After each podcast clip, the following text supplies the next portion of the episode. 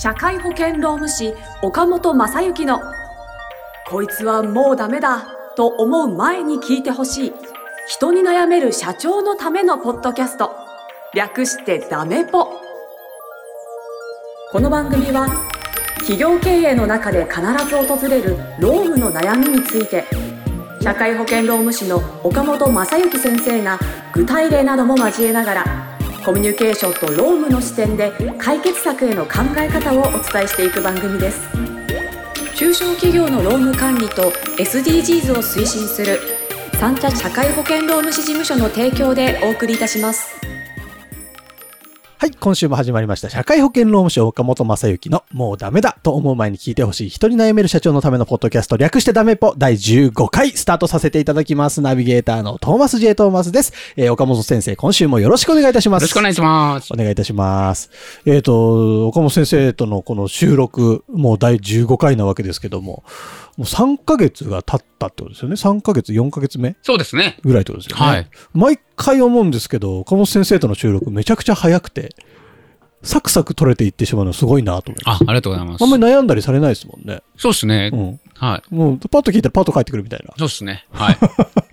普段からそんな感じですか？あ、そうですね。なんかあれですかね、芸能界デビューとかできまえ、すか？芸能界狙ってんですか、あいやいや、狙ってませんけど、なんか、こういうなんか、トークとかではあーでもねか掛け合いとかあるじゃないですかね。コメンテーターとか、ね。コメンテーターとかねなんかあるかもしれないあーそうですね。なんか聞いてる方でそうそういう業界の方いらっしゃったらそうですよね。ぜひ声かけワイドショーとかにね、出たらなんかあれですよね。朝のね。結構前に出るの好きですよね。あ、そうですかいや、そんなことも控えめなタイプですよ。ではいない気がしますけど。控えめです、あの、根は。はい。根はね、はい そうなんですか。はい。というふうにしておいてください。わかりはいました。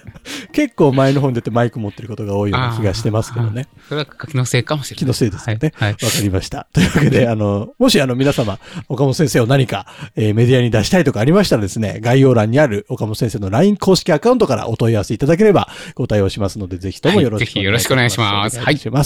はい。では今日の相談に移らせていただこうと思います。本日の相談こちらです。社員数約30名。3店舗展開の自動車整備と中古車販売会社をやっています。えー経営的には比較的順調で、えー現店長は全員が50代。次の店長層の育成に注力したいと考えています。営業成績は抜群な中堅社員がいます。セールスマンとしては抜群の成績を残しており、えー彼の存在は所属店舗にとって、えー会社にとって、えー非常に大きな存在になっております。マネジメント的な役割を担わせたことがないので、管理者としてのポテンシャルは未知数ですが、点々点。えー彼自身の今後のキャリアや会社の将来を考えると管理者になってほしいとは思いますが、恥ずかしながら今までの弊社での店長育成は失敗続きでした。えー店長といってもプレイングマネージャーにせざるを得ないのも一因だと思います。管理者として育成できずに彼が辞めてしまうことになれば大きな損失となります。かといってプレイヤーのまま処遇を続けるのがいいのかわかりません。えー今の店長はベテランだし、えー彼の入社時から上司なので問題は発生していませんが、えーその店長がリタイアした後は彼よりも営業成績を残してない人が彼をマネジメントするようになってしまいます。そうすると彼が反発するでしょうし、彼をマネジメントする人も相当なスキルが必要になると思います。えーこのような状況、どうしたらいいかご意見をお聞かせくださいということです。なるほど。なるほど。はい。まあ、これはあれですね、もう、あのすべての、こうなんですかね、社長さんがこう、一度はこう、悩まれることですようーんね。あの、優秀な営業マンをどうしましょうというね。そうです。ずっと営業マンでいいのかっていうのはそれはそうですよね。うん人によって。ね、その、どうしていこう、管理者にした方がいいのか、どうした方がいいのかな、みたいな。絶対ありますよね、そういうタイミング。あります、あります。ううんん。そうなんですね。だから、非常にその、おありがとうございます。こう、こういうね、えーお問い合わせをいただいて、うん多くの方々にご参考にしていただけるような答えができるかな、というふうにちょっと思っておりますができる。かな？でき,、はいできますよね。ですね。はいあのーまあそういう意味で言うと、多分この社長さんもそうは思っていらっしゃると思うんですけど、まあまず、まずはとにかく管理者やってみなさいということで、ますあやっちゃやらせちゃっていいわけですね。やらせた方がいいと思います。そういう意味では。うん。あのーね、えー、だって、多分その、もちろんその、なんていうんですかね、えー、営業成績抜群なわけですから、うん。まあ、多分やっぱり相当すごい人なんでしょうね、営業的にはね。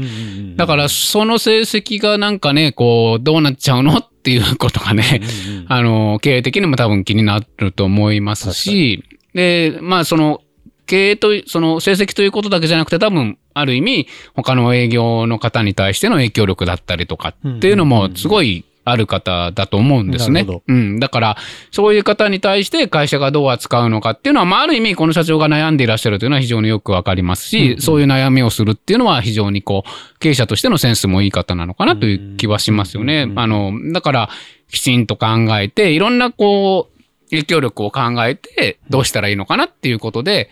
ちょっとなんかね、こう、なんかこう、狭い考え方になってしまったりとか、ちょっと石橋を叩きすぎてるみたいな感じになってるのかなっていう気もしますけどね。ねまあ、そっか。やらせてみないとわからない部分もありますしね。そうですね。まあもちろんだからその、このご本人がどういうようなこう思考性を持ってるかっていうのは、非常にね、まずその中で判断する中で非常に大事な要素にはなるとは思いますけど、まあ、ご本人がね、どうしても、いや、自分はそのマネージャーなんて嫌ですっていうことでね、あのー、固執するようなところだと、うん、そこであまり圧力を生んでもと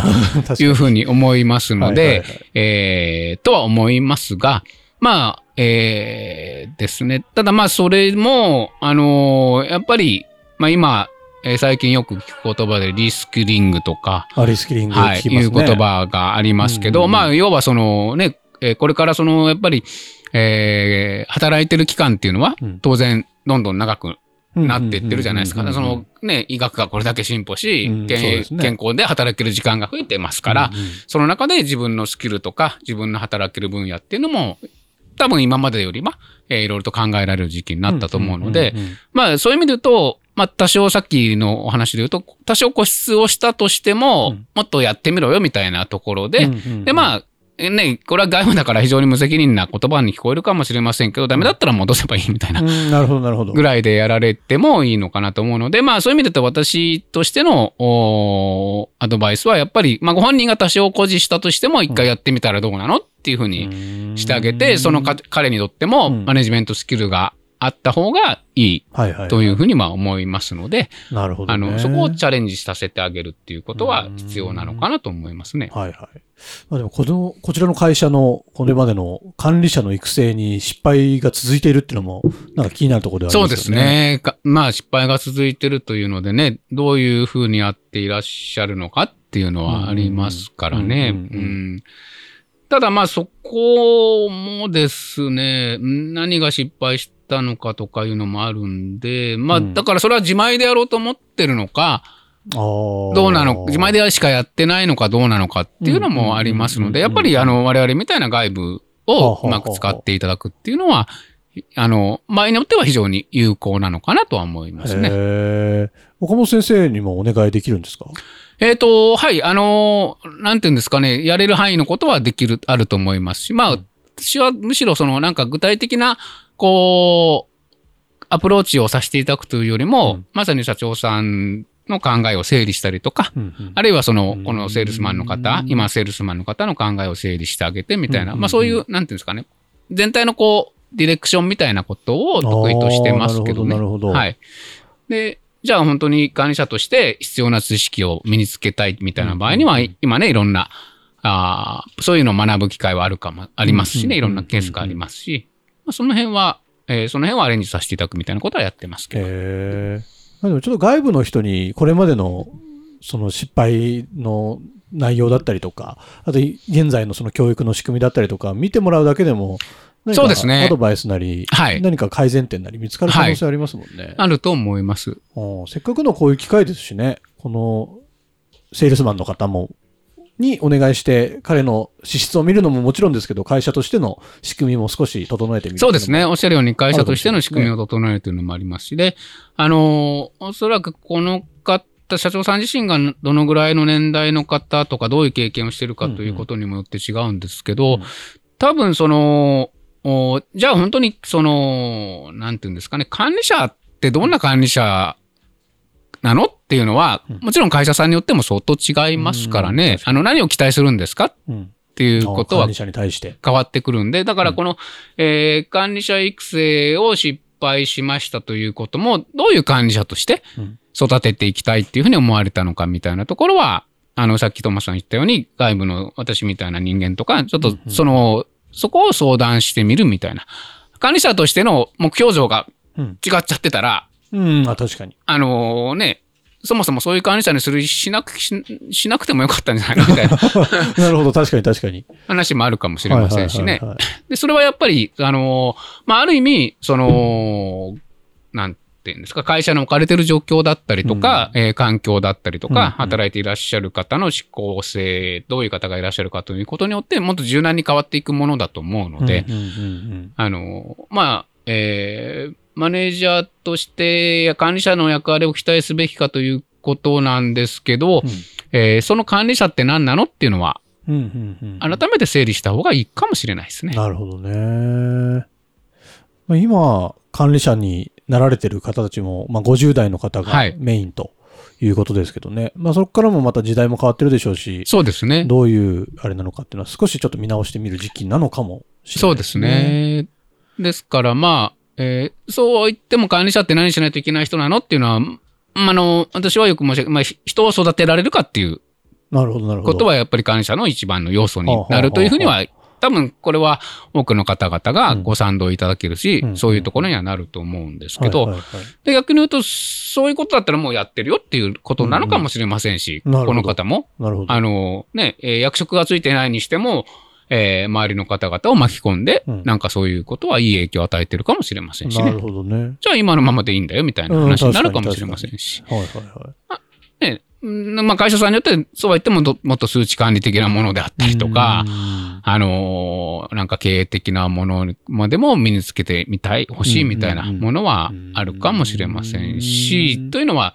あれですね、わからないですね。なるほどね。いや、うんね、なんか難しいですね。その、こういうふうに聞いてみて、あ、初めて、あ、そっか、そういうふうに考えるんだというか、なんかそういうのもこう、思いつくというか、なんか、う分かってきますけど、ただ自分で悩んでるうちって、あの、どうしたらいいのかとか、その言語化がうまくできてないだけで、伝わってないだけっていうのも結構あるでしょうし。そうですね。それはあると思いますすごいありますもんねね。あのーですから、まあそういう意味で言うと本当に先ほど申し上げたように、私はだからそういう、今おっしゃったように言語化のお手伝いをさせていただいたりとかなる、ほどね。まあこの会社さんで管理者っていうのはこういう役割なんじゃないんでしょうかっていうお話をさせていただいたりとかっていうのは得意としてるところなんでちょっと人の意見とか人の頭を使うことです。結構解決の道筋が見えてくるはい。感じがしますね。そうですね、そういう楽しい時間を過ごせると思いますのでね。ね。いや、ありがとうございます。ぜひ、あの、今日の相談者さんもですね、あの、岡本先生にちょっと相談、もうちょっと具体的に相談してみていただけたら、